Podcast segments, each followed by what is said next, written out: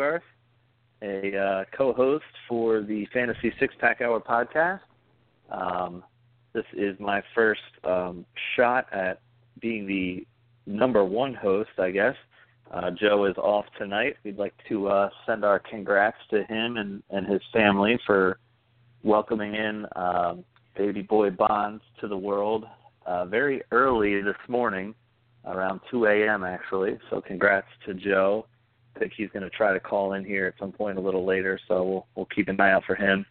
Um, but I'd also like to uh, go ahead and welcome on Tyler Thompson as my co-host tonight.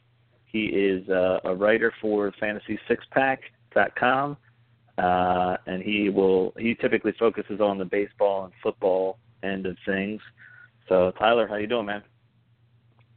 I'm doing great. Uh, how about yourself? I'm doing pretty well, thanks. Pretty well. Just uh, like I said, trying to to get my bearings here since Joe's usually the one handling all this stuff. Um, oh yeah, but hey, I'll try to help as much as I can. So. yeah, absolutely. Um, I have to uh, make a quick correction there. It's fantasysixpack.net. I should probably know that since I used to write for the site as well. um, but either way, all right. So um, yeah, like I said, I just want to get get started here. We're we're basically going to have our show is is starting off with a, a quick recap of week one, uh, with a little bit of in-depth, uh, you know, diagnosis and talk of, of the young quarterback performances that we saw from this week. Um, but first, before we get into that, I just want to talk a little bit of baseball, uh, fantasy baseball playoffs. Um, so, congrats to you. You're uh, you're in the championship game here in the the fantasy six pack league. What um how how's your matchup going? I, I since I didn't even make the playoffs, I've kind of not been paying too much attention. So. Oh man, it's a it's a no biter. Um, so the deal here is I am the uh, the two seed and I'm facing the one seed this week. Um, so the way that the uh, the playoffs work, the tiebreaker is simply higher seed. So not only do I have to yeah, so not only I have to win, you know, six out of the ten categories in order to uh, to take home the prize, but um, I've got some. Uh, I've got I think like eight starting pitchers that I feel pretty confident in their starts going into uh, the weekend. So hopefully, I can pull out a, a squeaker for this thing. Yeah, well, I'm uh, I'm rooting for you. I, I don't really know the other guy, but I'm pretty sure he destroyed me when we played. So um, any kind of revenge uh revenge by proxy I can get here with you winning I, I'm, I'm definitely all for that um yeah I, I myself am uh am surging towards the championship game in in my last remaining league I had three leagues this year including the fantasy six pack one obviously and then my dynasty league but this is uh my last league and I've got a, a pretty solid lead on the guy um, coming in this this weekend will will be our last games as well, and then we have another two weeks left for the championship matchup. So, oh wow, we'll see how it pans out. Could be either a matchup of me versus the guy that I played in the first uh, the first round of the playoffs in my dynasty league. Um, he's the commissioner, and he destroyed me, thirteen uh, to one. We tied one. Oh. Um, so I was 0 13 and one. Uh, was not very fun to to watch that at the end, but so if I play him, uh, I don't think he's actually won in that league yet. Uh, my other league, so he'd be a first time champion. I'd be a two time, and then the uh, the other guy that I'd be playing is the commissioner in that league, who's uh, you know one of my bosses at work. So lots of lots of uh, fun riding on that one. But um, yeah, not not really too much to talk about in baseball. I think most of the people, if you're not in the playoffs, you're pretty much already moved on to football. So we can uh, we can go ahead and do the same here as well. Uh, the last thing I wanted to start off mentioning is last week we had talked about some position battles on uh, on some of the various teams, uh, you know, coming out of preseason and um, we hit on the Sammy Coates versus uh, Eli Rogers with Pittsburgh, and um, I, I was pulling for Sammy Coates, thinking he was going to be the guy, but based on uh, this this past game in Week One, it looks like Rogers had uh, you know had the better game with 11 points to Coates' five. Um, he also had you know an uptick in targets uh, with seven versus three to Coates. Uh, the yardage was right about the same, so you know that's kind of a bust. But Rogers had that that funky bounce touchdown, um, so that definitely helped. Yeah, definitely helped his uh, his his uh, cause and everything. Those point totals are also on standard league, so. Um, but anyway, so let's go ahead and uh, talk about week one here. Um, like I said, we I kind of want to just go through and, and highlight the uh, the the young quarterback performances, and these are basically all guys who are 28 or younger. Uh, so I kind of nicknamed this segment "the good, the bad, the ugly" uh, to to talk about them all, and, and we'll just kind of you know go back and forth here and see what we got. Um, so let's start it off here. The first guy I've got on on the list is Mr. Andrew Luck, who had a, a pretty stellar 35 points uh, in standard league scoring. Again, all these point totals will be standard leagues. Um, went 31 for 47 with 385 yards. Had uh, an additional 21 yards rushing on on three three carries, four touchdowns, no interceptions, two sacks, and one two point conversion. So you know, with these stats, I want to ask you what you think. Is he officially back, or is this too early to tell? Oh man, I I watched that game between the Colts and the Lions, and it it looked like uh, it looked like 2014 all over again for the Colts. Just terrible defense, um, atrocious in the running game, and uh, they just asked a ton of uh, Andrew Luck. They put a lot on his shoulders, and he uh, he looked very good. I mean, I am very much on the edge of declaring him officially back.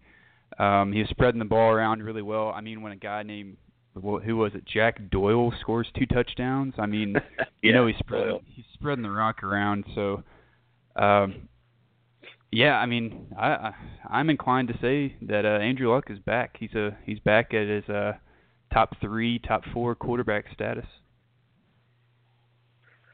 Yeah, I I agree. I I think uh, I mean it, it it is still early. It's only one game.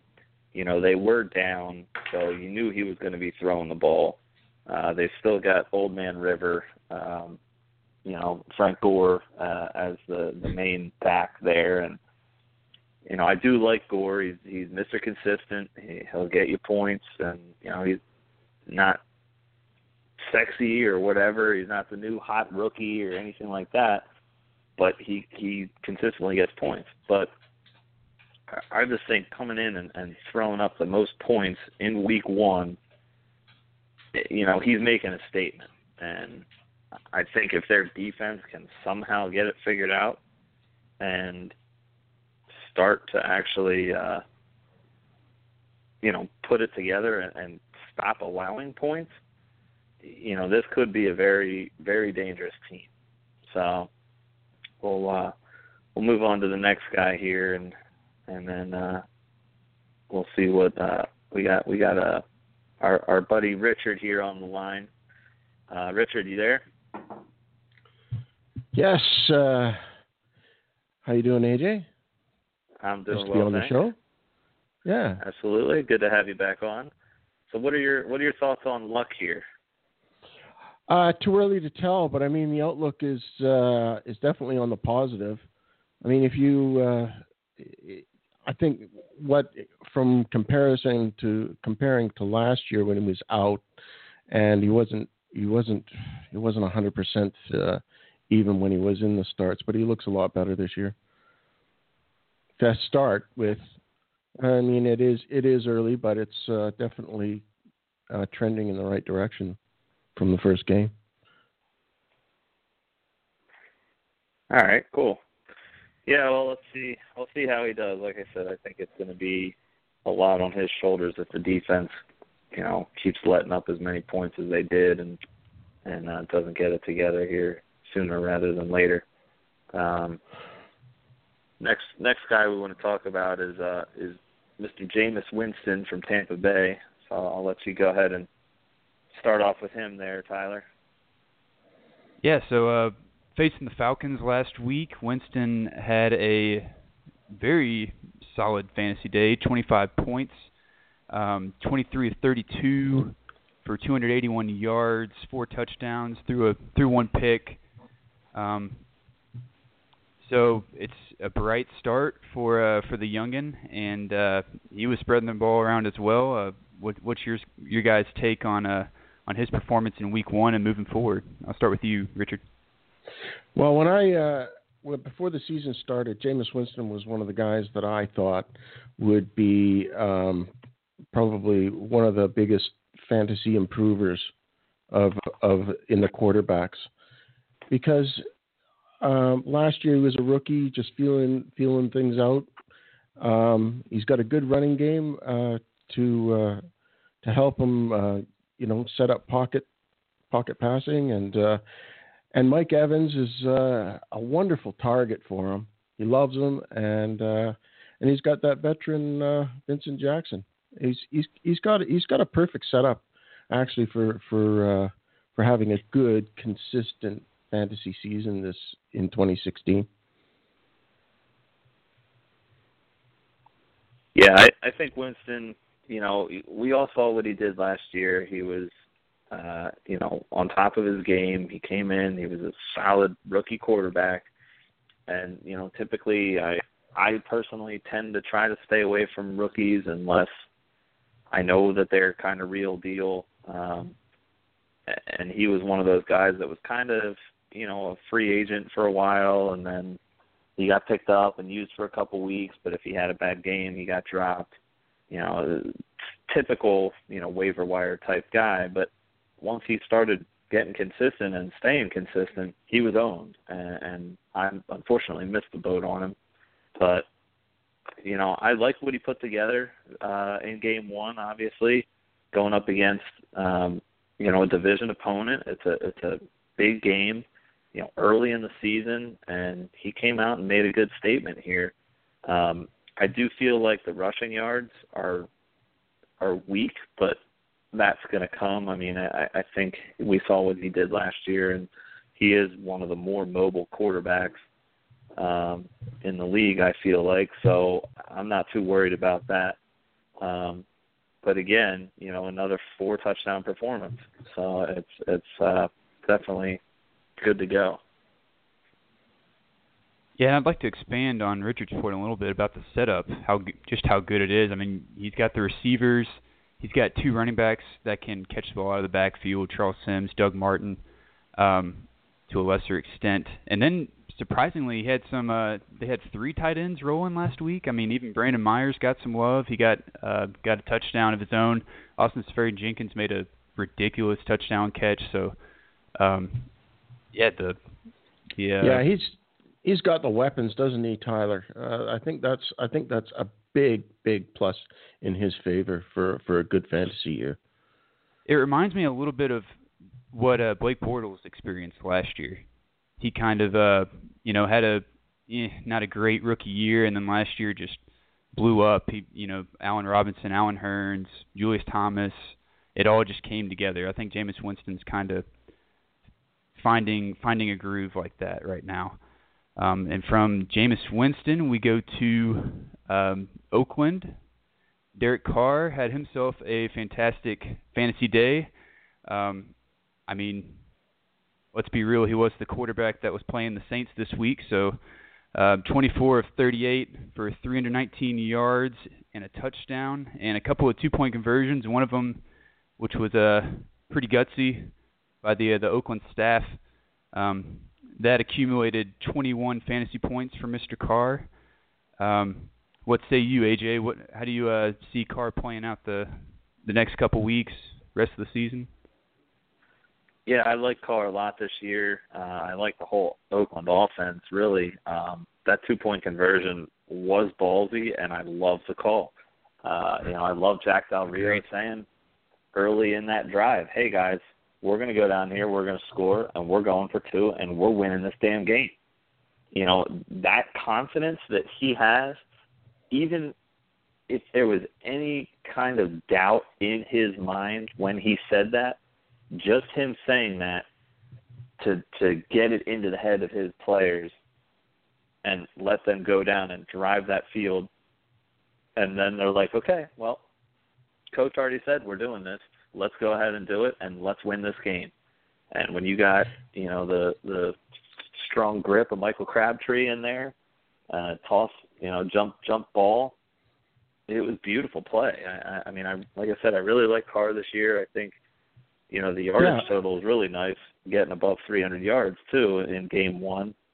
You know, anytime you get up above 300, it's a solid solid day. Um, I, I do want to see more touchdowns out of him, um, and I think that will come with, um, you know, with these receivers he has there. Uh, you know, between Crabtree and, and Amari Cooper. Um, and uh, even uh, Walford, their their their tight end. So I'm not too worried about the one touchdown. I know that you know the running game was getting going there. So what uh what do you think, uh, Richard? Well, I think uh, you can't overstress the point on that on that uh, two point conversion.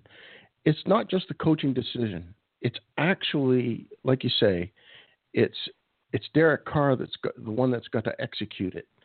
And uh, Jack Del Rio says, "Yep, you go ahead and you get it, and you get it done," and he does it. And so that that tells you a lot about uh, um, his his poise, and that, and that takes uh, takes what they call a little bit of swagger to do that as well. I mean, he would have been. I think Jack Del Rio would have been just as confident of uh, of the of his Raiders to go into overtime, but he he felt good enough to uh, to let Carr Carr do that. I don't think I don't think we can understate that point for uh, Derek Carr's uh, abilities as a quarterback for for something like that. That takes nerve. It takes nerve and yeah. uh, and execution, and they did it perfectly. They did, and you know, it again. I think it it not only sent the message to his team, "Hey, we're here to play, we're here to win," but they're going to carry that confidence throughout you know the rest of the season. I feel like so. Um, either way, uh, let's let's move on to our last guy here of the good. Um, we'll call him the Great White Hope in uh, in Philadelphia here, Mr. Uh, Ginger Spice Carson Wentz. Uh, went went a 20, 22 for 37, 278 yards. Uh, only had one yard rushing on two attempts. Had two touchdowns though, uh, no interceptions and and two sacks. Um, so again, we're we're we're bringing up the sacks just in case you play in a league where you lose points for that, um, which I don't believe is part of the standard. So uh, the 19 points is, is a nice start for uh, we, uh, you know, for for everything that that's been the drama of the Eagles off season with the quarterbacks and you know the draft, moving up to get the guy, but I mean, he just exudes confidence, and uh, I, I really like that about him. That he he wasn't scared one bit. You know, once he got that first play under his belt, okay, let's do this. I'm here to play. Um, you know, so I, I like I like the game from him. Uh, I, I, you know, the yardage is is solid for a first game. Uh, the touchdowns are nice. You know, and, and if he can build on both of those, I, I think he'll he'll be a force coming uh, you know coming through in the middle of the season here. What uh, what do you think on that, Tyler? Man, I had to write down those nicknames. Those were uh, pure gold. Um, but yeah, I I agree. I mean, he looked he looked great out there. I mean, let's keep in mind it was the Browns defense, and they just look like they're going to be a mess of a franchise this year. But I mean, some of those throws that he was making were you know indefensible. That uh specifically that uh, that first touchdown pass to Jordan Matthews. I don't know if you guys saw that. Um, it was like a over the shoulder catch uh, near the front pylon, just perfectly placed ball. Um, he's got the touch passes. Um, I mean, he looks good. He looks very good. The skills there, uh, the moxie's there. Um, I got to see more. I got to see him do it against better defenses, or at least you know division rivals on the road. But uh, it's definitely a good start for uh, Mr. Wentz. What do you think, Richard? Uh, Mr. I just got Mr. Ginger Spice. It's it's classic. I just got, it's it's perfect. But you know, you, you made the point though. Uh, though it is the Browns, and but I think I think the bottom line is is that they let go of Sam Bradford without any hesitation. So obviously they have a lot of confidence in Wentz, Wentz right. uh, with the Eagles. So they're they're gonna they're gonna stick with him. They're gonna move with him, and uh, he looked good in his first game. But then again, Marcus Mariota looked really good in his uh, rookie debut. So, but uh, so we gotta we just take this as a you know as a good opening. What it is, a good opening for uh, for the, for his uh, fantasy account, and uh, and move forward from there. Um, they're uh, yeah they're they're up against I a little think, tougher company this week, but not too bad. Yeah, I, I you know I obviously failed to mention that it was the Browns, but still, it's uh it's a nice step, and, and you know we we looked at this situation and kind of figured how's this going to pan out all year, what's going to happen. Um, but you know if if they can keep this momentum going, uh, I like it. Um, but I wanted to uh, go ahead and take a quick break from our good, bad, and ugly, and uh, talk to Mr. Handsome himself, Joe Bond.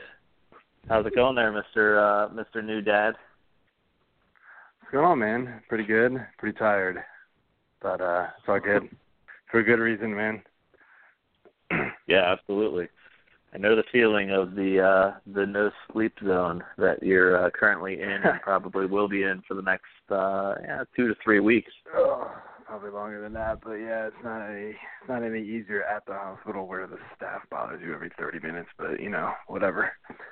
Um yeah, it's uh try not to say that too loud. I'm actually in the hospital, so I don't want them to like hate me.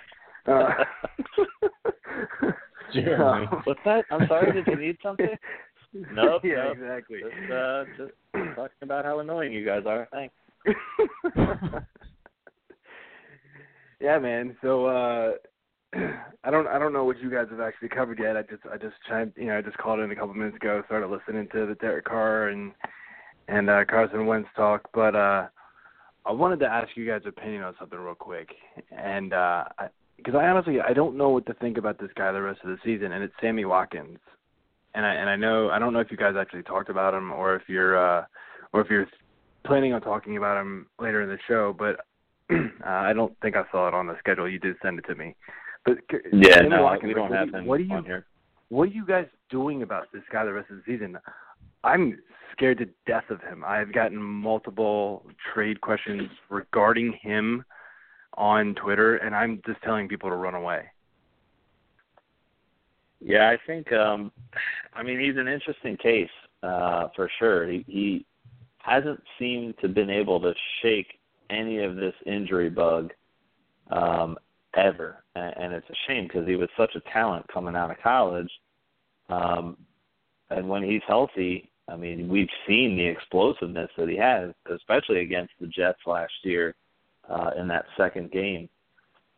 But I mean, with these these continued little ticky tack injuries, I I don't own him in any of my leagues, and and I'm happy about that. Um, you know, it just depends on whether or not I want to go after him in a DFS league, and I think it's going to be obviously dependent on if he's playing. Yeah, I mean he's playing tonight, but he was big questionable the whole time, and uh yeah. And so, you know, I think you went out there, and I, I'm I'm not going to be able to watch the game here, but it's, uh, you know, my feeling is, and I and I ranked him all the way down in like the 60s this week. I think he's going to be a decoy. I mean, I just don't see how he can do it. This foot injury, we've seen it in AJ. You and I talked on this a few weeks ago. You know, in the preseason, when this foot injury was just kind of hanging around.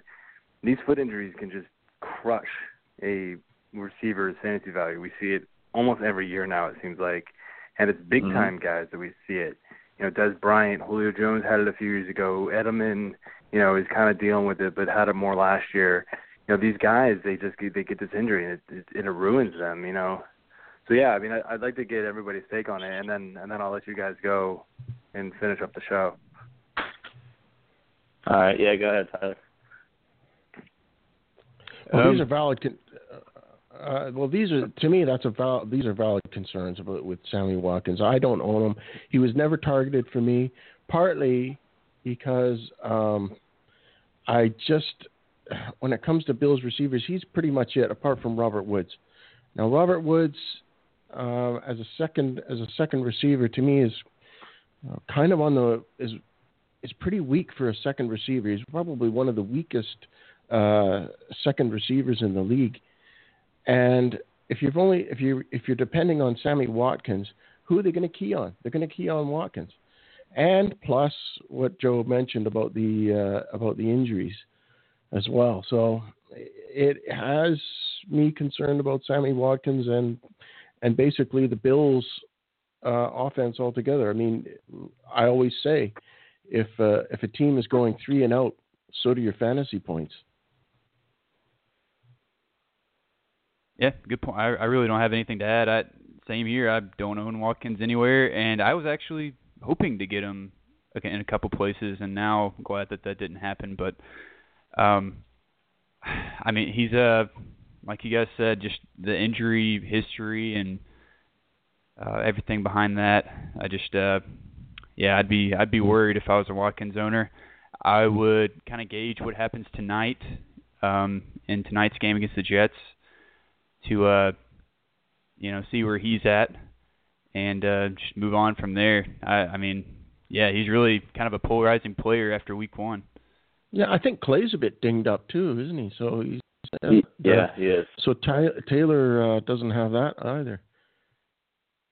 Yeah, I mean, yeah, and it's spoiler alert. uh, the, it- it's um, definitely I just a- watched Marquise Goodwin um a Goodwin as had a it. second yeah. receiver. Yeah, just had a huge bomb of a touchdown, so you know, maybe that- maybe that- he steps up, but That should have been a Watkins play, though. That that play right there is designed Right. for Sammy Watkins at maybe even ninety percent healthy. Um, but something like this with a foot, I mean, it's just going to linger. It's it's if you don't rest it and you're trying to practice, you're trying to, you know, run on it in general, it's not going to be good. Um, and and it's going to be something that's going to hang around all season, I'm afraid, until it gets to the point where he's going to get shut down. So uh, the one thing to look at too is, um, you know, on the plus side is that this being a Thursday night game, they didn't have a lot of practice time coming into this game, you know, from Sunday, um, and and it was a tough, you know, hard fought game Sunday against the Bengals that they ultimately ended up losing. So, you know, I I, I do like the idea that he's got a couple extra days to rest it after this game, uh, assuming he doesn't, you know, hurt himself more um, in this game. But other than that, uh, it's it's definitely a concern. Yeah, and and I'll finish with this. The the question that I got, one one of the ones that really had me thinking, and I think three weeks ago this would have been a slam dunk. The the trade was, would you trade Ryan Mathews for Sammy Watkins? And it really got me. It kind of stopped me. I was like, hmm, I don't know. But ultimately, I told him no, it's not worth the risk. Like you can literally get zero from Watkins just about the entire year, and at least Mathews is the starting running back for the Philadelphia Eagles. To me, it's it's like trading plate glass for plate glass. Yeah, but at least Mathews doesn't currently have an injury. No, no, that's true. But you know what I mean.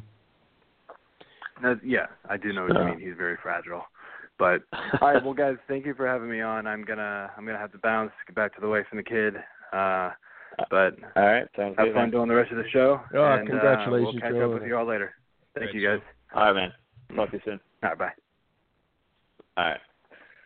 All right. Well, uh, uh, there there goes our our beloved co-host on most normal weeks, uh, Mr. Joe Bond. Um, so we wish him and family the best right now, and wish him some some sweet dreams once he finally gets to sleep. Um, hopefully, they're not nightmares about Sammy Watkins. Uh, anyway, let's uh, let's get back to the quarterback discussion here. Uh, we're gonna try to rip through these other last couple guys here to talk about. So let's move on from the good to the bad. And uh, when I initially started writing these up, I, I didn't necessarily want to call them the bad because you know they're not they're not really horrible. Um, they're just kind of average, mediocre games. But I feel like uh, at least three of these four guys that we're going to mention here are are definite, you know, guys that that people looked at as having a much better game than what they did. Um, so the first guy I want to highlight here is uh, Marcus Mariota. Had 15 points, uh, standard league again. But here again, it's another guy with over 40 attempts. Uh, completed 25 for 41. Uh, he had 271 yardage, um, another 19 yards rushing uh, on four attempts. Had two touchdowns, only one interception, only two sacks, uh, but he also had a fumble lost. So my my big kicker with him, as far as even bringing him into this, is that both of those turnovers changed the entire landscape of that game and and put Minnesota on top. Um, so that's that's kind of the concern for me uh, as far as both of them immediately going for scores with Minnesota's defense. What where do you see him coming in as a, a legitimate, you know, guy that you can count on, Richard? I I don't I you know I've really really gone off uh, Marcus Mariota. I I think he's I think he's a slower project than Jameis Winston from last year. Um, he, has he doesn't he doesn't have the receiving core um, talent that Winston has. Uh, I mean Delanie Walker is probably to me is probably his best target, and the emerging J, Tajae Sharpe he's another story. But I, I am, I am off of uh, Marcus Mariota. Um, the bandwagon just can can just keep on going with him. Uh, even even if he has, uh, even if he's able to string a couple of big games together. The only good thing about the Titans is that they're in a they're in a rather soft division, so he might be able to get some he might be able to get some good games out of that. But other than that, um, I'm really, really down for him as as a, as a bye week, Phil. I'd rather have Wentz at right now. What? Well, let's not forget that uh, it's the Vikings defense. I mean, that's an elite defense. That's a top five defense in my opinion. Um, so he's not gonna he's not gonna be facing the Vikings defense every week, like you said. He's gonna be facing some divisional opponents that might be a little softer. But uh I mean so I'm not on the bandwagon for Mariota, but like every now and then I'll like hop on it, hop off, you know, just say my piece, hop off. Um he's still a streaming option in my opinion. I I, I think uh he's still ahead of Wentz for me. But, you know, if someone's treating him like you know, someone that they just keep on their roster. I, he's more of a waiver wire quarterback option for those that aren't in two quarterback leagues, and you just pick up every time you need him for a, for a streaming day. But um, I'd like to see, I'd like to see the turnovers, him limit the turnovers a little bit. The last, uh, the last, uh, I guess 17 or well, I guess he didn't play in some of the games last year, but 2016 so far and 2015 last year.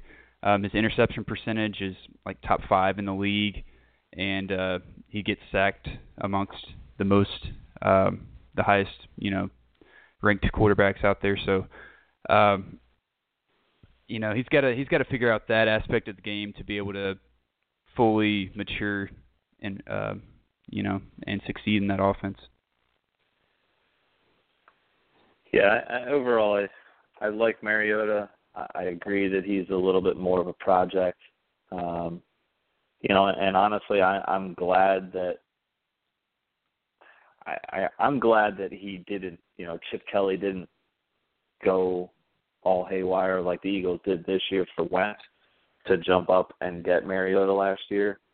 He had a solid season last year for a rookie, but I, I just think he's a little bit more of a project, and not that Wentz isn't um, by any means, but just like I said earlier when we were talking about him, just the confidence that he seems to exude and the fact that you know he he wants to prove he's ready to go and and he's fired up. Um you know i i love that and and i think that that fits really well in the the philly fan base um whereas mariota's a little bit more of a yeah i don't want to call him shy but he just doesn't seem to have that air about him. He's he's a very level headed um you know smart player.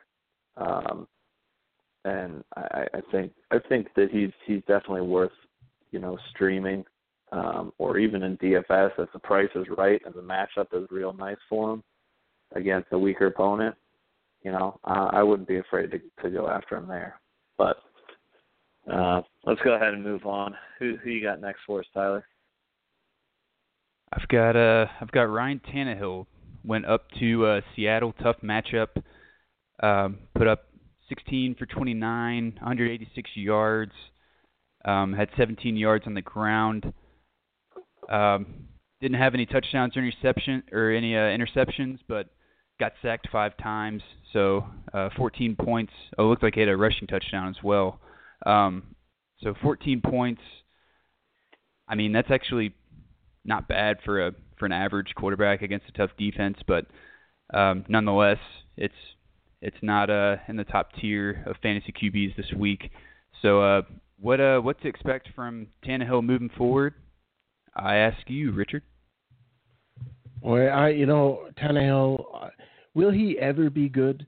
And I don't think a lot of it uh, is his fault. I think it's the uh, well, there's well, you know, Tyler, there's always this uh, this high expectation for Tannehill to to to for for a team to challenge the New England Patriots for the division, but nobody ever seems to be able to do it. And and it's always like Tannehill is like when Brady's out. Is Tannehill really the uh, the best uh, quarterback in that division? I don't think so. I think maybe even Fitz, uh, I think Tyrod Taylor right now is probably the the better quarterback after without without Brady being in there. Well, maybe even Garoppolo. But uh, I, but for that division, uh, I would say that uh, you know Tannehill is uh, at or near the bottom. I, I think he's battling for uh, battling with Fitzpatrick for the for uh, for the bottom. To be honest, so I yeah I am really down on Ryan Tannehill this year. I, I agree. I think he's a he's a a bad as an average quarterback at, at best. I mean, we have seen some good games from him, um, but the five sacks alone is very scary. The fact that he didn't even have 30, you know, attempts in this game is scary, and then, uh, you know, not even hitting 200 yards. Again, that's very scary. Uh, it's nice that he was able to add in, you know, no turnovers um, and the rushing touchdown. I mean that that game alone was just an ugly game from the get go. So I, I do think it was you know it's definitely a tough matchup going against Seattle's defense for him. Um, so I, I don't want to I don't want to just completely bash him because it, it was a tough matchup, but based on those, you know, it's one thing to have a tough matchup and temper your expectations but it's another to see this output and then try to feel comfortable rolling with this guy as your quarterback throughout the year. Maybe I'll, in a I'll two quarterback him, league, but I'll give him one. I'll give him one thing. Uh, Kenny Stills should have had that pass. I was just about to say, you know, if if Kenny Stills catches that ball, that's six more points, and we're talking about him having a better week than Wentz. So yeah. Yeah, I mean that's, so. uh, but that's how it is. That's that's how this game we play goes, and it's all about inches. It's all about catches. You could have as many targets as you need, but if you don't do anything with the targets, then you're not going to have a good day. Um, I was talking about uh, Eric Decker in that manner with uh, my coworker earlier today. Just the fact that he had seven targets last last week and only had two catches, still had a good game because he got the touchdown. But you know, he could have had an, uh, an amazing game, and that could have potentially been the difference in that game for the Jets, and they'd be coming into tonight, you know, one and zero instead of zero oh and one. So, but all right, well, let me uh, we'll, we'll we'll switch gears here. I'm just going to go ahead and move on since we're talking about this game already. The uh, the the last guy that we were going to talk about here um, is Mr. Russell Wilson. Only had 11 points in this game, um, but yet again another over 40 attempt day. Uh, that's really the ongoing theme with these quarterbacks. Uh, you know, they're they're just out there throwing the ball all over the place. So he he had 27 completions um, across 43 attempts, 258 yards. Pretty good for for Wilson. I feel like you know that that's kind of on par with where you would expect him to be. Uh, you know, not not including basically the ridiculousness that was that run at the end of last year, uh, where he was just throwing the ball all over the place and running all over the place. Only had 16 rushing yards this week, so I, I think that'll definitely increase, um, and, and you'll be able to depend on him a little bit more for for rushing. Um, but only one touchdown, had an interception, also lost a fumble, and, and was sacked three times. So, I mean, what do you what do you think about Wilson here, Richard? Is is he somebody that you're worried about, or is this just again a, a figment of that matchup, and both teams just weren't prepared? Well, I, I'm I was a little bit worried about Wilson because of because of the foot injury he suffered afterwards. He some sort of sprained his ankle or something, but it turns out that he's he's back on his feet and he'll be back in for week two. Uh, listen, this is the thing about Wilson. He he gets into these he gets into these the pocket collapses for him a lot and he scurries around and he and he tries to make plays but teams are teams are starting to figure out how to how to prevent him uh, uh, and keeping the contain and uh, to prevent him from getting to the outside to uh, to make those long uh, rushing plays you know where he uh, where he escapes where he escapes contain and he and then he runs for a for about 30 yards so teams are getting better at figuring him out, and so that's the only concern I have about Wilson. I think the good thing is is that Seattle is uh, is morphing into a more balanced offense, or at least they try to. Carroll tries to get this going, um, but they've still they still rely on the good old running game that they have, and it uh, and it, and it helps Wilson. So I'm not concerned about Wilson. I think down the road uh, they'll uh, they'll fix up the the problems. They're good at that. They're good at uh, adjusting, as you noticed uh, last year. Like the, if you compare uh, from the first half of the season to the second half, they they do uh, they do coach things well to get things to fix stuff. So I'm I'm okay with Wilson. This is a bad week, so I'll I'll, I'll give him a pass this week, but we'll have to see. Yeah, and his receivers didn't really help him that much.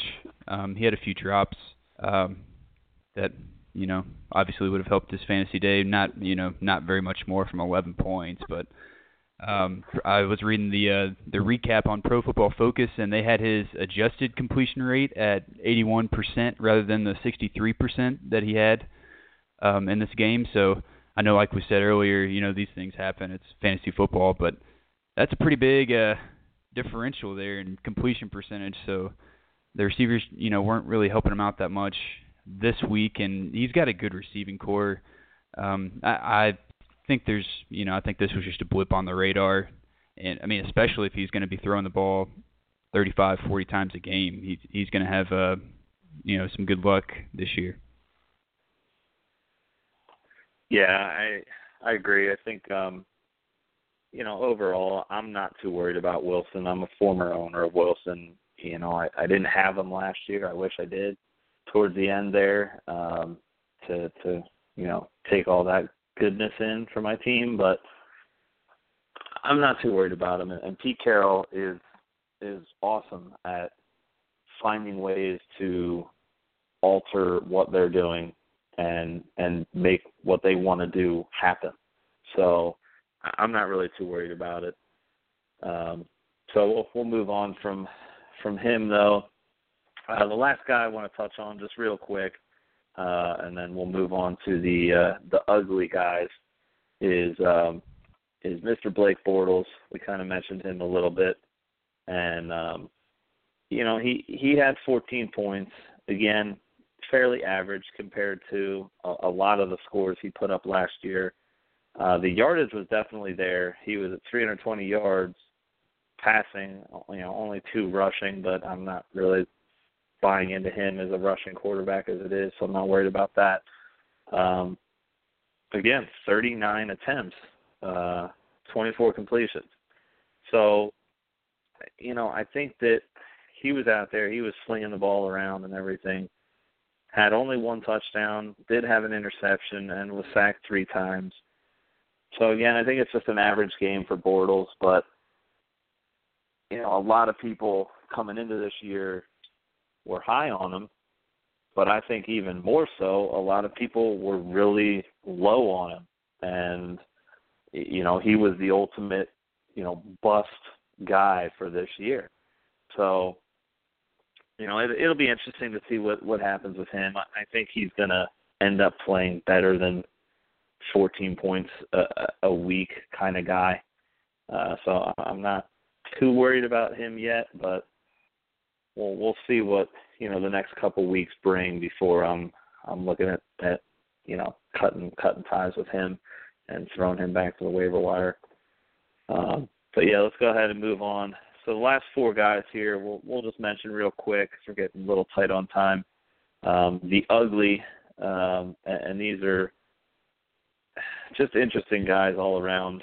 Um, one one we kind of touched on a little bit, and then the other the other three were well, two of them are, are NFC East guys, and and the third, literally, RG three was a former, so former former Redskin NFC East guy. Um, but the four guys I got here, we got Mr. Dak Prescott uh, with a, a whopping 10 points. Again, 45 attempts, completed 25, 227 yards, 12 yards rushing, no touchdowns, no interceptions, no sacks. Okay. We got Kirk Cousins at nine points, 30 for 43, again, 329 yards. We we like the yardage, eight yards rushing on one attempt. Whoop de doo. Uh, zero touchdowns to two interceptions, no sacks again. You know, the turnovers. I, don't like the turnovers for that, but that was a that was a rough game to uh, start the season. Um, Mr. RG Triple had eight points before he left the game. Um, only 12 for 26, 190 uh, yeah 190 yards, 37 yards rushing though. So, you know, of all these guys we're talking about, he was the one that had the most rushing yards. Um, and, and that's kind of where you looked at at him being, you know, a, a potential help for you if you had the gumption to go after him and and actually pick him up as a potential flyer. Um, but again, no touchdowns, one interception, and three sacks. Uh, and then a guy we touched on a little bit because it's a tonight's game, Mr. Tyrod Taylor, a very, very disappointing five points. Uh, 15 for 22. So it seems like that was the lowest output. Um, but I mean, a good completion uh, percentage, but a low number. Only 111 yards with another 11 yards rushing. Again, no touchdowns, no interceptions is good, and two sacks. So, I mean, just overall, between all four of these guys, um, what what do you think, Tyler? I mean, are are you you know overly worried about these guys? Are you even caring about any of these guys? Yeah, so Prescott and RG three aren't guys that I'm are really on my radar. Um, especially, you know, we'll talk about the injury to RG three later, but um, and then yeah. Prescott just looked like he couldn't move the ball vertically very well. So um, I will say I'm not worried about Tyrod Taylor. I think he got um, he got more points in one throw just a few minutes ago than he did all of last week. So I feel like he could be back on track, especially if Watkins can get healthy. But I think the boost he gives you in the rushing yards uh, definitely helps. I'm worried about Kirk Cousins. Um, that was a suspect Pittsburgh secondary he, that he really should have, you know, had his way with at home, and just didn't get it done. Um, I mean, he's got the weapons there, and it just uh, it wasn't a good game. He, you know, poor poor passing in the red zone. Um, really, really decided that game, and they got just they ended up getting blown out. But man, I'm uh, a little worried about Kirk Cousins, and not a guy I was particularly high on going into the year, but I didn't think he'd have a game like this week one. Yeah, I think uh, Cousins really needs uh, a running game to open up the pass, uh, so that he can. I mean, he was targeting people like Crowder. Crowder uh, getting a lot of targets. That kind of shows you that he's he's, he's just trying to uh, improvise uh, when he's got all these much better. But although I will say he did, he was finding DeSean Jackson a lot and getting and getting good yardage, but it never amounted to anything. It always bogged down in the red zone, and they ended up kicking field goals. So uh, I'm not keen on Kirk Cousins, Dak Prescott. Uh, I'm more worried, more concerned for Dez Bryant actually, because Dez Bryant seems to be, and uh, looking at the statistics, it looks very much like uh, um, Dez Bryant is Tony Romo uh, dependent, and uh, RG3 injuries you guys will talk about, and and Tyrod Taylor, no worries at all. I'd own him. I'd own him. I'd still own him. I'd keep. I'd I'd keep him. Don't don't throw him away. But uh, the other three, obviously RG3, uh, they're expendable from from from your backup uh, quarterbacks in your bench. Tyler Keeler, yeah. Tyler Taylor's a keeper. I, I agree. I, I I love Tyrod. You know, he's a VT boy, so we've we've got an allegiance to him, Joe and I, as it is. Um, and, and I really liked what he put together last year. I mean, I owned him last year, and and you know, rode him into the playoffs. Um, and he uh, he's going to produce. I'm not too worried about him. Um, I I think he'll have kind of up and down games. I don't think he's going to have games that are this down though. Um, Cousins definitely is concerning. Um, again, it was you know a Monday night primetime game at home, and if I remember correctly, he was supposed to be this like you know completely imposing force at home and not lose games there. But we saw what happened with that game. I mean, he tried to come back at the end, and, and like you said, he was definitely finding DeSean a lot. Uh, he was looking for Crowder, um, just wasn't coming down with the ball, unfortunately, uh, for my DFS team. Um, Dak Prescott, not much to say about it. I mean, other than he played awesome in the preseason, and just like every year, we have these guys who show up in the preseason and can put it together against other preseason teams with not necessarily full starters on on the squad. And you know now he's in the first game and and this is what he does. So you know he he might rebound from this. I think he will and and you know again 10 points at least it's double digits but you expect more from your quarterback and um he just didn't produce so um, but let's uh, let's go ahead and and sign off with with Richard here. I guess we uh, we appreciate you jumping on and, and helping us out tonight with with Joe being out. Always appreciate your input and, and insight on everything. So yeah, we'll, cool. Uh, we'll... yeah. Yeah, thanks very much, and don't forget to uh, check out the Fantasy Edge tomorrow with uh, Kevin Ho and myself. We're having uh, Jonathan Chan on, and we'll review tonight's game amongst a whole bunch of and Kevin's starts and sits of the week. So uh, yeah, thanks for having me on, uh, AJ, and uh, good luck with the rest of the show. See All you, Tyler. sounds good. Appreciate thanks, it. Rich. Okay. Bye bye. All right. All right. So that was uh, Mr. Richard Seville, uh, longtime listener, longtime guest. Uh, and uh, all right, well, let's move on. We already touched on uh, RG3 a little bit here. Um, obviously, the problem with him is that this is now the third year in a row where he's got a potentially season-ending injury. Um, he's he's out for at least eight weeks after being placed on the IR with a fractured coracoid bone in his left shoulder, which I believe is his non-throwing shoulder. Um, you know, he's out for at least eight, but he could miss the entire season. Um, you know, the the good news on this is for anybody out there that realized this was going to happen, excuse me, and uh, went ahead and picked up Josh McCown. Um, looks like he's going to be starting for Cleveland, um, which is a, a huge boost to any Gary Barnidge owners.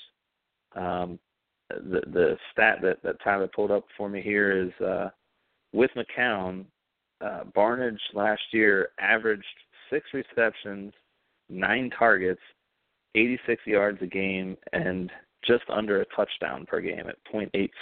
So definitely, uh, definitely a welcome, uh, welcome sight for the Barnidge owners after last week's big fat zero. Uh, next guy here actually just popped up tonight. Um, Andrew Luck, who we just talked about as well. He's back on the injury report for Indy. Um, it's another shoulder issue that we're seeing here. He was limited in today's practice um, and, and was also limited in last Wednesday and Thursday. But from what I've been reading, it sounds like it's just a maintenance issue. He should be good to go this weekend, but definitely something to keep an eye on, um, especially after you know the the comeback uh, that he posed in last week's game that we talked about. Um, Mr. Mr. Legs Spencer Ware out in Kansas City has a uh, a sprained toe right now, and is uh, questionable to start this weekend. Um, that definitely gives a boost to uh, Charcandrick West owners um, or people looking at potentially picking him up on the, the waiver wire.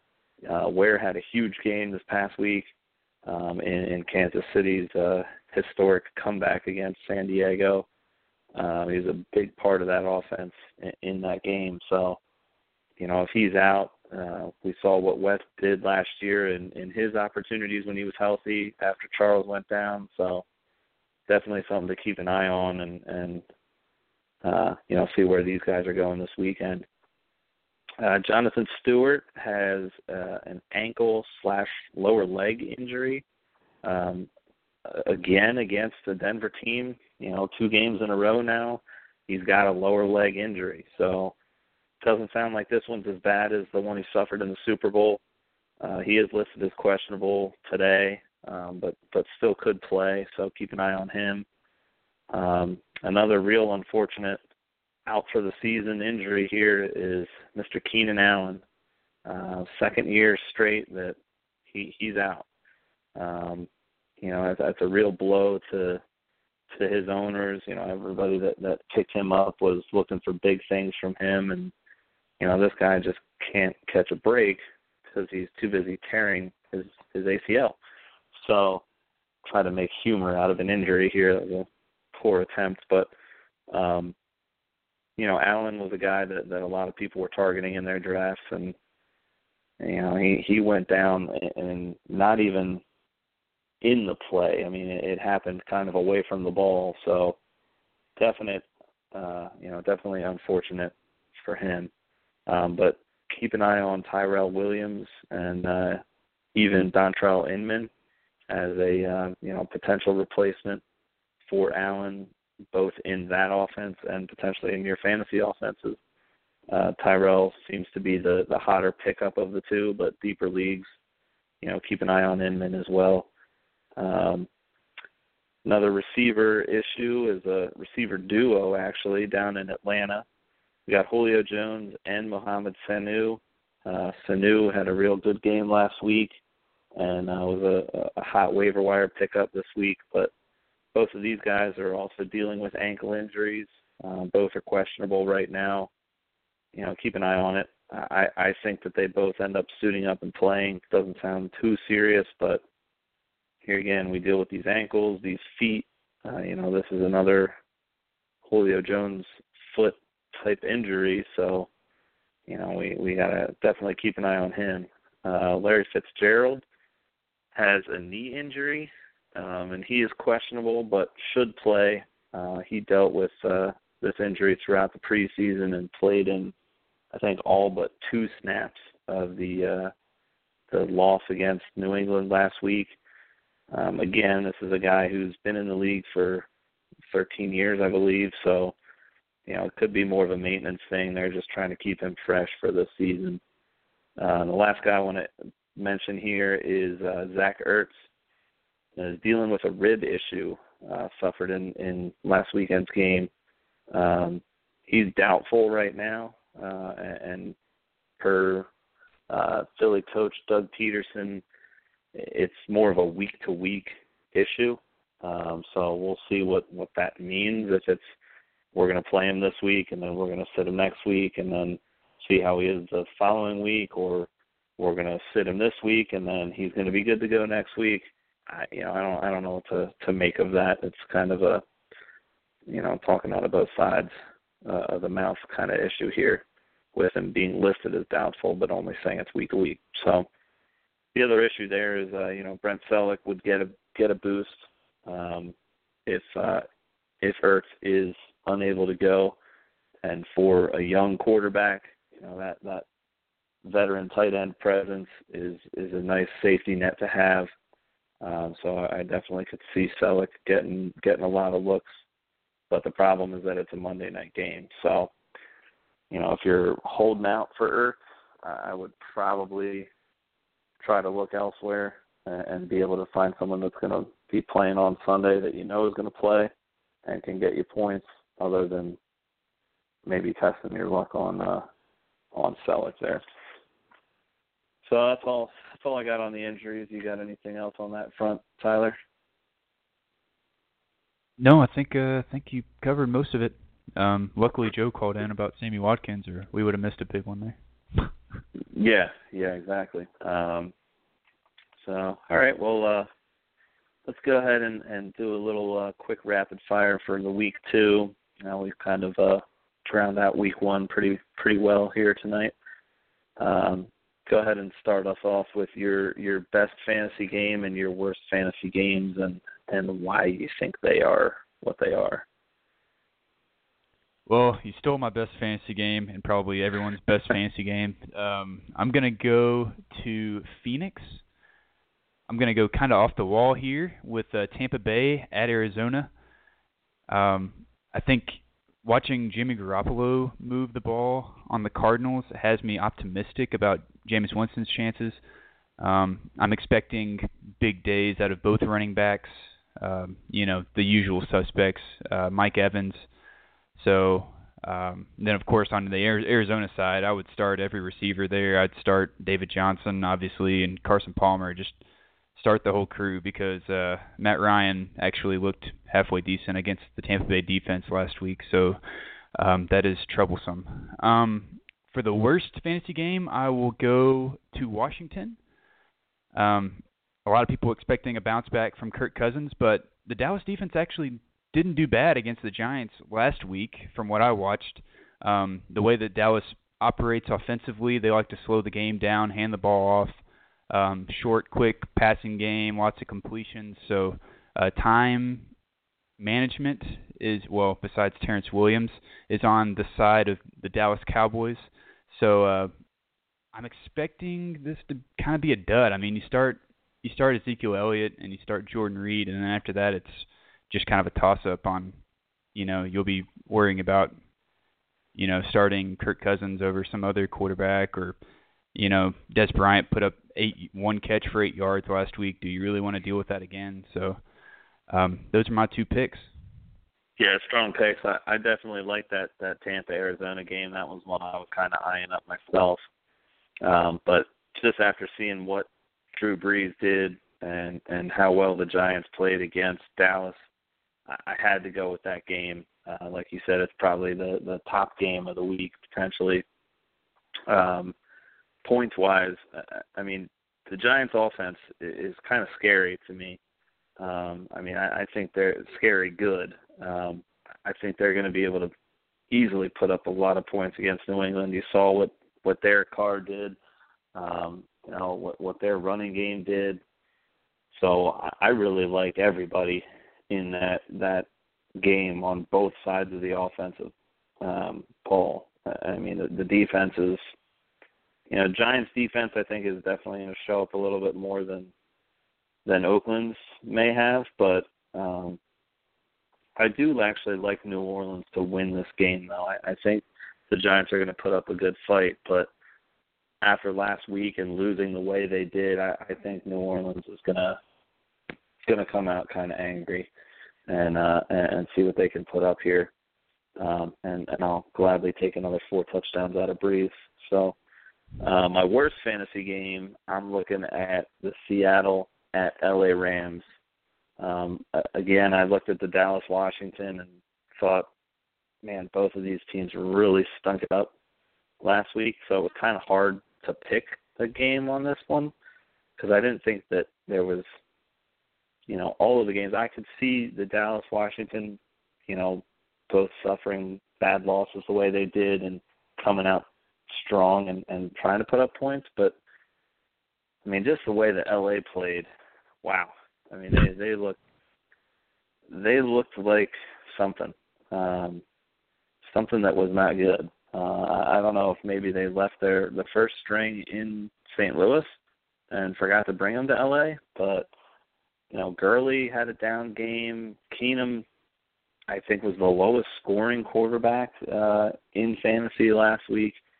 Um, I just you know I I feel like Seattle is going to completely stack the box against Gurley and, and force Keenum to throw, and he's probably going to throw multiple interceptions. So I think Seattle's definitely got the edge in this game, but I still need to see more out of them as well. Um, so, uh, like I said, this one was kind of tough to to pick, but that's the one I'm coming up with. So let's go ahead and uh, and roll into our uh, our sleepers and busts for the week. I'll go ahead and just get started with my sleepers. Uh, going back to that game again, uh, that I talked about as my best fantasy game. I, I'm picking Eli Manning. I don't know if he's really much of a sleeper, but I think that uh, you know he's definitely going to come into this game confident. He's going to put up some points, and um, you know against that that porous New England defense, which we saw last year too. You know anybody playing that team has a good chance to put up you know a solid you know, high teens, you know, low 20s points for you. Um, and then I'm going to dip back to your Dallas Washington game for my running back. I'm going with Ezekiel Elliott. I, I think that, uh, you know, DeAngelo Williams had a huge game against Washington. Um, some of that, granted, was was garbage time. I feel like in the end there, but he still broke through and and pounded the ground and got yardage, you know, uh, in big chunks and and got two late touchdowns. So I think uh I think Elliott's going to come out and and he had 20 touches in in week 1. So I can easily see him doing that again if not more. Uh especially if Prescott's going to be kind of faltering and um they're going to re- rely on the rookie and, and see what he can do. So I definitely expect a bigger game out of him. Um, and then my receiver sleeper is uh, Mr. Jordan Matthews. Had a had a great game uh, in week one. Um, seems like him and Wentz have a have a nice little uh, connection going there. Um, so I, I think he's we've already talked about you know him being the the name to own on the Eagles offense. Um, and he proved it in week one. I, I think he can keep it going this week uh, against a a pretty poor Chicago defense. So we'll see what he can do. Who do you like this week? I like those picks. Um, I'm a Giants fan though, and uh, they're to take that game. Uh, well, it would not surprise me in the least if they just showed up and put a clunker out there. but uh, I'm hoping I'm hoping they take that one. Um, the Ezekiel Elliott pick is really really nice, and that's kind of what I was thinking about in uh, picking that as my worst fantasy game. You know, Zeke yeah. could have a big day and just they don't have to throw the ball, but um, so I'll go with uh, Blake Bortles as my quarterback. Like you said, not really a sleeper, but um, San Diego made uh, made Alex Smith the third highest scoring fantasy quarterback last week. Alex Smith. So um, take that however you may. I'll go with uh, I'll go with Jeremy Langford, and uh, they play a Monday night game against the Eagles. Um, I think the Eagles defense saw kind of a broken offense from Cleveland last week. Um, I'm a big Langford believer. Langford played, I think Langford played over 90% of the team snaps last week. You know, for everybody that was worrying about, oh, Ka'Deem Carey's going to get goal line stuff and uh, Jacquizz Rodgers is going to get third down work. Come on, people. So Langford obviously has the confidence of the coaching staff, and uh, I think they're going to unleash him this week against Philly on Monday Night Football. And then uh, my last guy is going to be Marvin Jones. Um, so they uh, he he had a pretty good game last week. No uh, no touchdown to show for it, but led the league in targets, or not the league, led his team in targets. Um, led his team in uh, vertical passing targets. If uh, I think uh, what did they call it? ADOTs, average distance on targets. Um, Yeah. Led the led the team by like more than nine yards. So Tennessee didn't face anything like Marvin Jones last week. I mean Minnesota couldn't throw the ball, you know, five yards down the field last week with Shaun Hill or whoever they had playing. So Marvin Jones is going to kind of be uh, different for them this week, and I'm thinking he's going to be the one out of the uh, the Lions receiving corps that uh, that steps up, has a big game. Yeah, I, like those picks, and you know, like we we kind of already talked about Bortles as it was uh, earlier, so I don't want to you know sully that too much more. But I I do think he's going to be a good quarterback this year, and and uh, I, I I like where where he's headed, especially this week against uh, against those Chargers.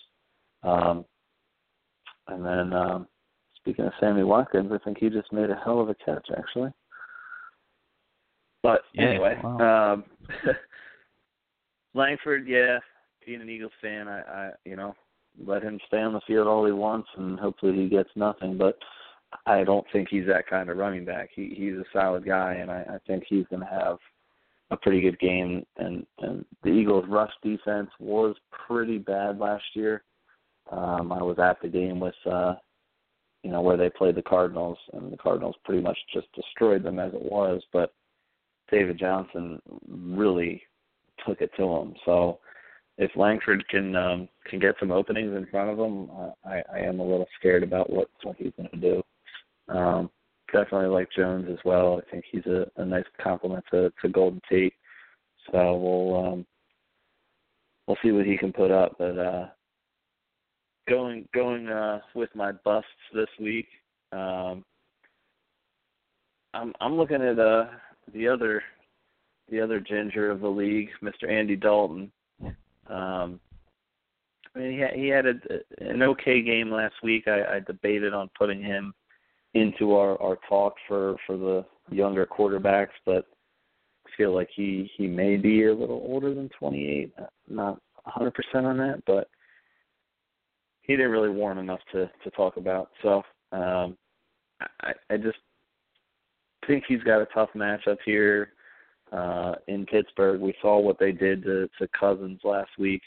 I don't think he's going to have as bad of a game as Cousins either, but I, I wouldn't be surprised to see him throw, you know, at least one interception. Um, you know, maybe get sacked. Uh, what four or five times probably. Uh, what did he have this past week? Seven sacks on him, I think. So uh, that'll be interesting. Um, I'm putting uh, Spencer Ware down as my my running back bust, um, just because of you know partially because of the injury, but I think he's gonna you know come back down a little bit, and and if he doesn't play, then you know that game has definitely got West's name all over it.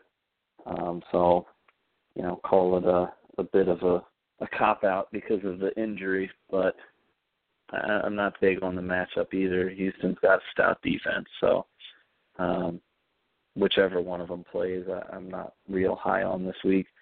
But then my receiver I'm looking at is uh, Donte Moncrief. Um, I do like Moncrief through the season, um, and especially if Luck is going to continue on this this ridiculous pace he started off on. Um, you know, Moncrief's going to be a big part of that offense. Uh, I just don't really like the matchup this week for him. Um, you know, it's it's going to be a tougher game than than what he had last week. Uh, so I'm just kind of kind of looking at leaving him on the bench this week. Um, you know, going into Denver is never an easy task with that defense. So we'll see. I do think Indian uh, Indianapolis will will potentially win the game, but I, I don't know. I'm, I'm just not seeing a high scoring affair like last week. Yeah, I agree, and I think uh, for those DFS players out there, though, I mean that might be a very contrarian like tournament play to go like with a Luck Moncrief stack, you know, Luck Moncrief Hilton stack or something. Because Luck actually had a pretty good game against the Broncos last year, so just something to think about. But uh, I agree with those picks. My bust, I'll go to the other side of that uh, San Diego Jacksonville matchup, and uh, I'll go to Philip Rivers. Um, Jaguars actually played pretty inspired defense last week against the Packers, held them under uh, 300 yards. I mean, they didn't. I mean, they didn't, you know, show up.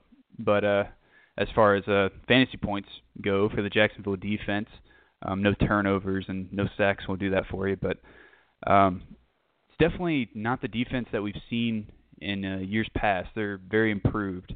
Um, Philip Rivers, we talked about earlier, just lost his uh, his number one t- uh, wide receiver. Um, I mean, there's high hopes for Tyrell Williams, and you know he's he's no Keenan Allen. So we saw last year too. Rivers had some pretty bad weeks once Allen got hurt. Um, so I, I'm expecting them to try to establish the running running game a little bit more. But uh, I'm not I'm not very high on Rivers this week. Um, my running back bust this week will be Adrian Peterson. He's going to be kind of in the same situation as Gurley is in Los Angeles. Um, just no, not enough threat of a passing game, and I mean the Packers are going to be keying in on that run game. They did a very good job against the the Jaguars last week in that regard. So uh, Peterson's my my bust this week, and uh, I'll go Golden Tate. I recently talked about Marvin Jones as a guy that I'm expecting to go off this week, and I think that uh, kind of you know hinders Tate's ability to put up some fantasy production in this game. Um, I think the Titans will be, you know, they actually look pretty good against the short passing game. So maybe Marvin Jones gets in there, you know, has a couple of long plays, and it opens up the short passing game. But um, I'm thinking this is going to be more of a Marvin Jones and hand the ball off kind of game. I don't think the Titans defense is that good, so um, I think they'll be looking elsewhere rather than Tate. It's kind of a gut pick, but um, that that's where I'm going.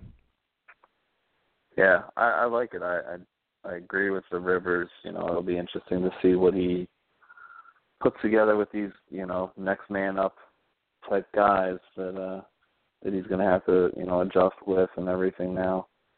Um, you know, Peterson was was definitely a, a downer last year, so we'll see what he can do. But you know, Tate, I, I like the call. I, I I love doing the uh teammates as as one guy's good, the other guy's gonna suck this week.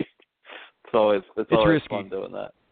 Yeah, it is, but you know, it's it's uh, it could pay off and uh, and it could work out. So uh, debating on whether or not we we were going to have enough time for for Mister uh, or I'm sorry, Doctor Dick Bizby, uh, sports aficionado and, and rant specialist, to stop in and and see if he wants to come in. But uh, I I do believe we have him on the line, so let's uh let's go with it. Uh, we'll we'll see what he's got here. So, uh, Mr. Bizby, go ahead and take it away.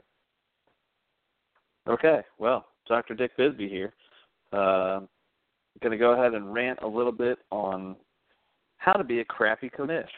Uh, it's something that we've talked about on this show before, and, and you know, being being a commissioner of a league is an added responsibility. And if you do not want to take on that responsibility, do not be a commish of a league. I see it all the time where group of friends wants to get together and put a league together and try to make it work and this and that and then it's always back and forth well who's going to do this? Who wants to do this? Who's going to run this? And it's it's dumbfounding to me because unless you're willing to step up and run it the right way why even bother? Jump in another league. There's so many of them out there. There's dfs you can jump in. Don't take the time to put everything together and then fall flat on your face. It's horrible. It, it, it doesn't do any justice to the league. It makes people want to not play in your league, and you know if you're fine with you know crapping on your reputation, sure, go ahead, go ahead and do it. But uh, you know I don't I don't like it. So we uh, Joe and I ran into a, a little bit of a conversation about it the other day, and you know, he's got a league where the guy just is horrible. He doesn't pay attention. He doesn't, you know, get on the guys who are in the league that are playing players that are injured or starting guys on a bye week. I mean, you always run into these these people in your leagues in the regular season. And to me, it's up to the commish to get on these people and say, "Hey, dipshit, your team is falling apart. This guy's injured. This guy's on IR. This guy is is questionable. You know, adjust your damn lineup and and let's make it actually feasible here. So you know, Kingpin over here doesn't get yet another win and just keep marching on in first place. I mean, you, you never want to give a game away. I mean, I get it if you have a bunch of injuries and you don't know who to drop and you're thinking that these guys are only going to be out for a week, but whatever. But that comes more on the managers themselves to be able to run their team, but the commissioner does have to step in and take advantage of it and and do these things. Uh, you know, another big problem I have with crappy commissioners is when they make rule changes, set these rules, and then you know don't don't follow them through all the way. Uh, we've got we've got rules in place for a reason. They're they're there to follow and for everybody to know about them. You can't just make rules up as you go or you know try to benefit yourself. I mean, you have to really look at this from an outside perspective. And if you can't do that, don't be a commissioner. Like you have to just not take it in and be like, you know what, how can I do this and make it work for me?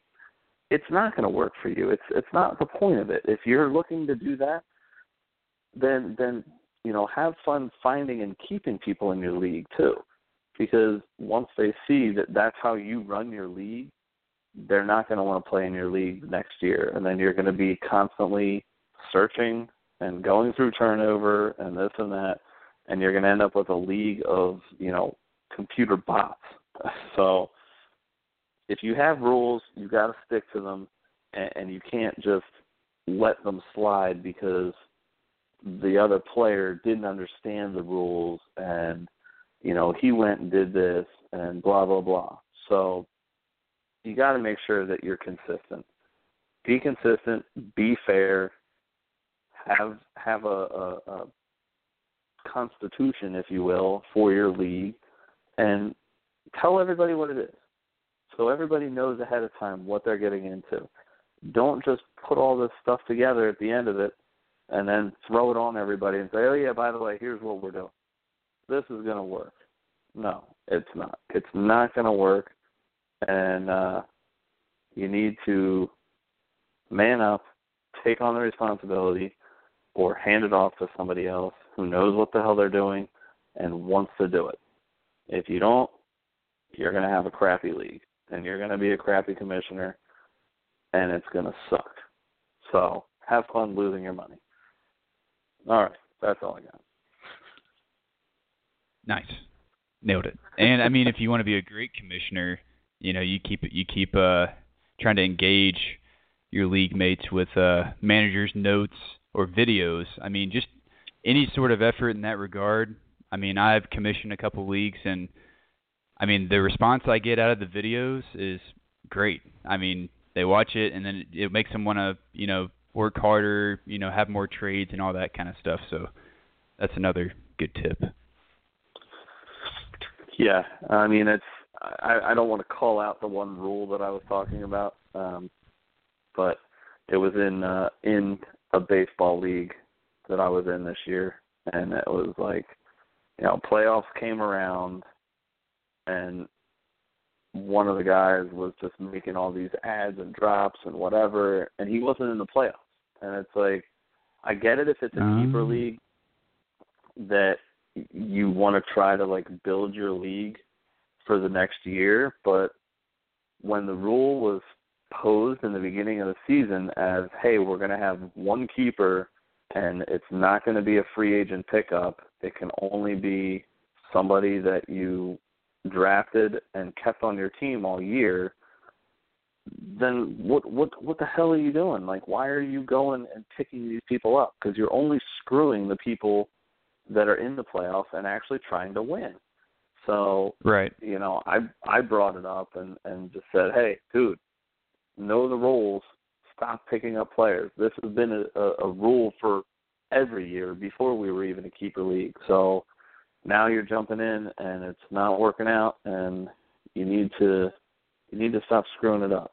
So either way, the commish finally jumped in and then said, okay, well, I'm I'm going to revert these picks, pickups and drops, and I'm going to put these players back on this team, uh, all except this one guy because the other guy who picked him up didn't, you know, he he's not shouldn't be, you know, held accountable for the other guy not knowing the rules and screwing up, and it doesn't make a difference because I'm playing him this week, so it's only going to hurt me.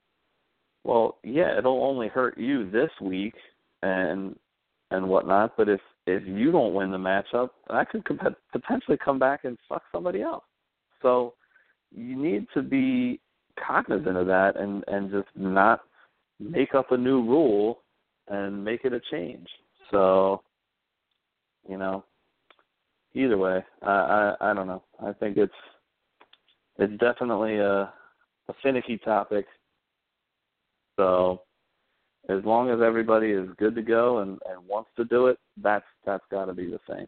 But anyway, we got uh, about a minute or so left here before we get cut off. So I want to thank you for coming on tonight, Tyler. It was a pleasure having you on and uh, filling in for for Joe. And we'll definitely have you back on later this season, and we'll talk some more football uh, once baseball's over. And good luck the rest of this week in the baseball championship. I hope you uh, hope you pull it out against uh, Joe Suck or whatever the hell his name is.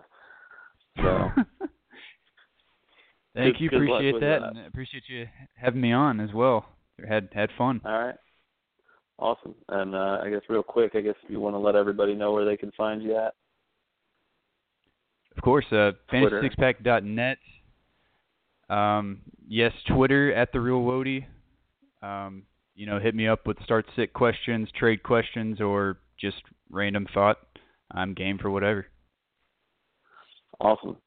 And uh, you guys can find me at Applegarth Algar um, on Twitter. I'm here and there on, so uh, if I start getting more uh, more more feedback, then I'll, I'll start answering. But we got 10 seconds. We're gonna jump. So thanks uh, thanks again to Tyler for jumping on. Thanks again for Richard jumping on, and thanks for Joe jumping on. Good night.